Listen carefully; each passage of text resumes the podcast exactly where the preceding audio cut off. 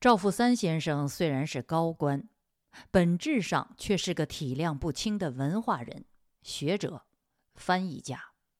我不大忍心把“叛逃”这个政治化的字眼加注其身，而且这也不符合赵富三先生一生低调做人的风格。但这却是事实，是专制制度下一个良心人面对绕不过去的重大问题时不得不做出的选择。赵富三选择了常识和公义。作为中共副部级官员，这就叫做叛党、叛国、叛逃。本节目要秉实相报赵富三的流亡生涯，叛逃这个触目惊心的字眼是绕不过去的，如同他面对公然的残暴绕不过自己的良知一样。自由亚洲电台，华盛顿首季专题《中国流亡者记事》。叛逃要人赵富三，各位听众朋友，我是北明，这是赵富三先生流亡故事的续集。上次这个节目，我们看见赵富三先生以中共代表身份在联合国秉持良心公开发言，遂为躲避逮捕厄运而脱离中共体制，在欧美各地秘密辗转的艰辛。其实。除了生活上只身孤影，赵富三还经历了另一种难言之痛。同一时期经香港流亡到法国的前中国社科院政治学所所长严家琪先生，早在八十年代就与赵富三先生相识相交。并且作为赵富三的下级，他在生活上、政治上都曾受惠于这位当时的中国社科院副院长严家琪。在巴黎时就知道赵富三也在那里，但是没得相见。不过他回忆中道出的另一件事情，说明赵富三孤寂中的另一种隐痛。严家琪先生回忆道，在法国流亡时。有人竟怀疑赵富三有什么特殊背景，我多次为赵富三辩解，公开接受记者采访时为之辟谣。一个因在联合国教科文组织会议上公开反对六四暴力镇压的人，在西方世界还要受到怀疑，内心会多么难受！虽然艰辛备尝，赵富三再也没有回头。叛逃前，他人在体制内，身后是臭名昭著的统战部。八九六四多年之后，中共统战部一度在海外活动，秘密邀请当年一些流亡的知名人士回国，美其名曰“看看祖国大好形势”。他们高规格的款待归国者，软化其抵抗意志。实行变相洗脑，有人顺势探亲归去，有人归去来后为当局大唱赞歌。赵富三属于拒绝从命那一类。中国史学家余英时先生在纪念赵富三的评论中指出：“共产党那个领导人一度要他回中国，他坚决的拒绝。他的答复是非常有意思的，他说。”绝不再整人，也要不要被别人整。同时，最重要的是他要重新做人了啊！他要真真真实实做一个你仰不愧于天、福不炸于地的一种知识人。所以，这样的知识人的风格可以说是从中西文化两个最精彩的部分结合起来的。在忍受孤苦寂寥、拒绝招降纳叛的岁月里。赵富三先生从来没有忘记知识人的本分。余英时说：“虽然流亡，他从来不放弃工作，所以他在流亡期间不但写了很多的文章，而且呃到处做演讲，也到过台湾，也到过呃欧洲各国，也到过加拿大，到处做演讲。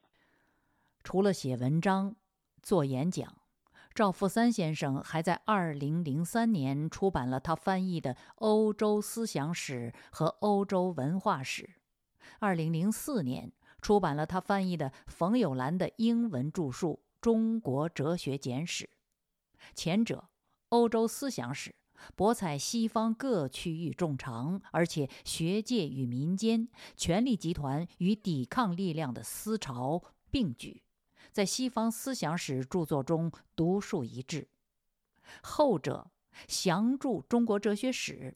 是跨代的中国大学者陈寅恪先生鼎力推荐过的较富会之习、意句通识、取材严谨、持论精确的优秀的中国哲学史著作。两本译著奠定了赵富三先生在中国翻译界不可取代的地位。以赵富三的宗教。官员、学者三重身份和外在包装，以及四十年之久的身不由己的中共体制内生活，能找见心灵深处真实的自我，实非易事。赵富三究竟是谁？盖棺定论，他是一个有信仰的知识人，一个在专制制度下走过四十年弯路的。有信仰的知识人，他的价值体现在他晚年的言行中。言及他人，他看重和敬仰的是道德和学术见解；说到自己，长期以来，他为不能静下心来做点学问而经常内自松。流亡征途。他在漂泊生活开始稍稍安定的1991年，就开始了翻译工作。他的生命意义建立在学术而非功利上。他十分清楚，人文学在消费主义推土机下受到冷落，他却依然决定要向好学的青年朋友推荐一本好书，因为这样做是有意义的。他的情感。也寄托于学术，因为必须照顾教学，他的翻译工作时断时续，他为拖延的时间太久而感到惭愧。但这项翻译工作仿佛把他带回不知折腰事功利的求学时代，他为此感到宁静和喜悦。试问岭南应不好？此心安处是吾乡。精神家园是心灵的写照，什么样的心灵，有什么样的精神家园。赵富三的精神家园是良心与知识，这也是他的人格与本质。说到故国，余英时先生说：“他有一段很有名的话。”就是说，爱国不只是眷恋桂林的山水啊，或者德州的呃烧鸡，呃，根本上是爱中国的广大的人民，爱中国文化的精髓，就是价值，比如说仁仁义礼智这些道德，呃，在他都认为是非常重要的，因为他从小就受这些教育，都在心里。外在的孤独是他流亡的代价，内在的充实。是他流亡的馈赠。余英时先生指出，赵富三坚定不移的回归自由、追求真理的意志。所以别人问他讲话的时候，别人问他跑出来以后后悔不后悔，他说他绝不后悔。他觉得这是他真正的像一个人了。回首往事，耄耋之年八十六岁的赵富三亲口对自己的老友姚从说。他的一生一分两段，前一段六十年为构筑理想而生活，后一段二十多年，现实教育了他，他拆毁原来的理想而生活。人生暮年，重新做人，拆毁自己六十年建构的生活。否定自己六十年的人生，这固然是人生失败的悲剧，但从精神角度看，这也是出离三维空间的超越和升华。赵富三为自己后半段的人生拟定了六个字，类似箴言：这六字真言是：舍身外，守身内。品味这六字，智者可以从外评价其境界，仁者可以于内体悟其道义，庸人或从旁计算其得失，凡夫于后不忘其向背而兴叹。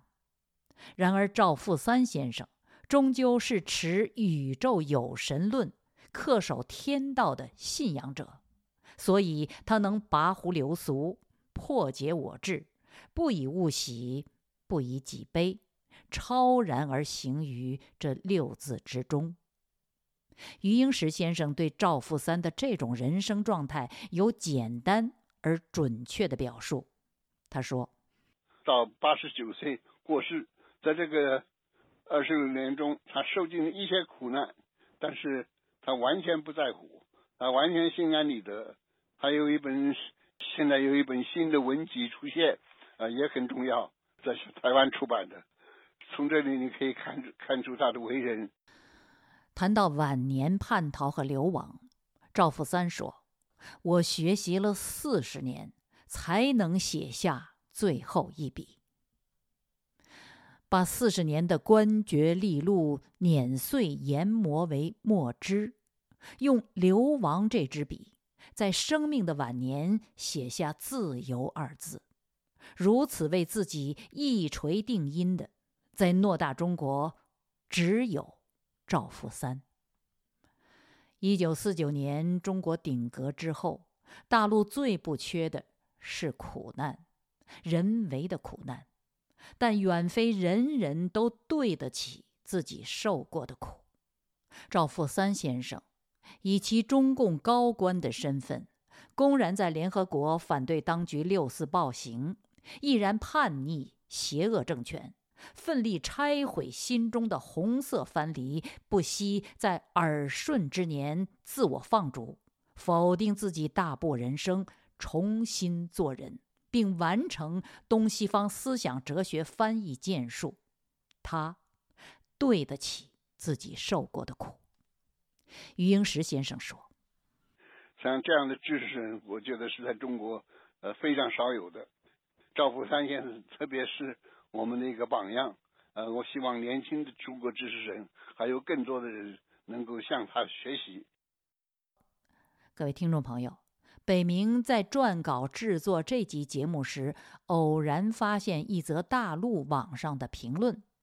说的是赵富三翻译的冯友兰的畅销书《中国哲学简史》的译后记。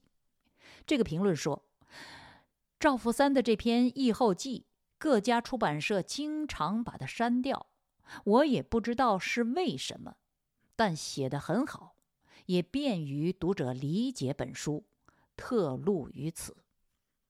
评论署名阿懒。评论刊登的日期是二零一三年五月。北明无法证实这则各家出版社经常删掉赵富三译后记这则消息。不过，二零一三年赵富三依然活跃在海外翻译界和学术界，出版社迫于当局压力屏蔽这位叛逃的知识人，并不奇怪。赵富三先生。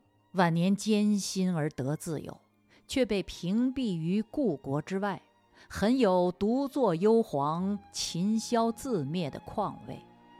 但北明要补充的是，在孤独流亡的最后十年，他的半个世纪前的初恋情人，四九年后迁台的中华民国女作家、耶鲁大学图书馆馆长陈晓瑟教授。从茫茫人海中认出了赵福三，绕过半个地球找见了他，把他从欧洲，从他一度徘徊的修道院大门口领回了美国。林深人不知，明月来相照。从此二人不弃不离。在流亡中，与赵富三保持通信往来的前中国社科院政治学所所长严家琪先生回忆说，他们定居在耶鲁大学附近的一栋独立楼房里，房前屋后绿树成荫，花园里种满了郁金香、牡丹、玫瑰、菊花，一年四季鸟语花香。两人每天在森林中散步。若不是赵富三从年轻时代就奉在心中的上帝的旨意，这就是命运的垂顾。这是赵富三晚年大漠孤烟中的一片绿洲，长河落日里的一个曲径通幽处。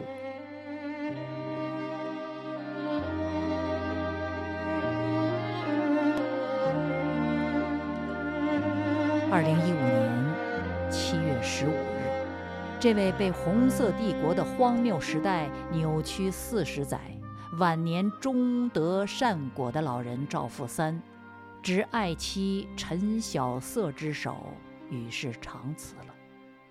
他的友人，大陆史学家丁伟志，中共党史专家何方，国际问题专家宋怡敏。美国斯坦福大学东亚图书馆馆长邵东方等发布讣告称：“赵福三先生曾经说过，从古到今，艰苦走过一生道路的人是很多的，艰难是客观存在，也只有在艰苦的磨练中，人的内在的质量才能放出光芒。”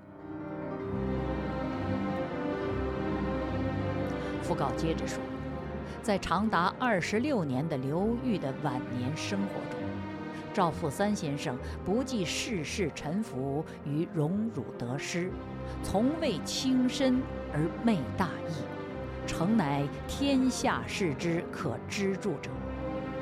他始终放不下的是中国文化的前途和中华民族的命运。赵富三先生这样一位终生热爱祖国的人，却最终未能叶落归根，埋骨异邦。这不仅是他个人的不幸，也是他所在的时代的不幸。而赵先生舍身外、守身内的做人原则，则将道范长存，照耀千秋。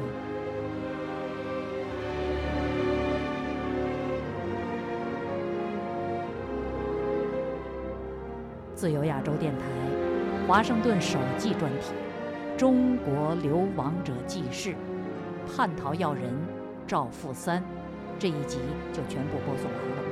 我是主持人北明，北平的北，明朝的明。谢谢收听，我们下周同一时间再会。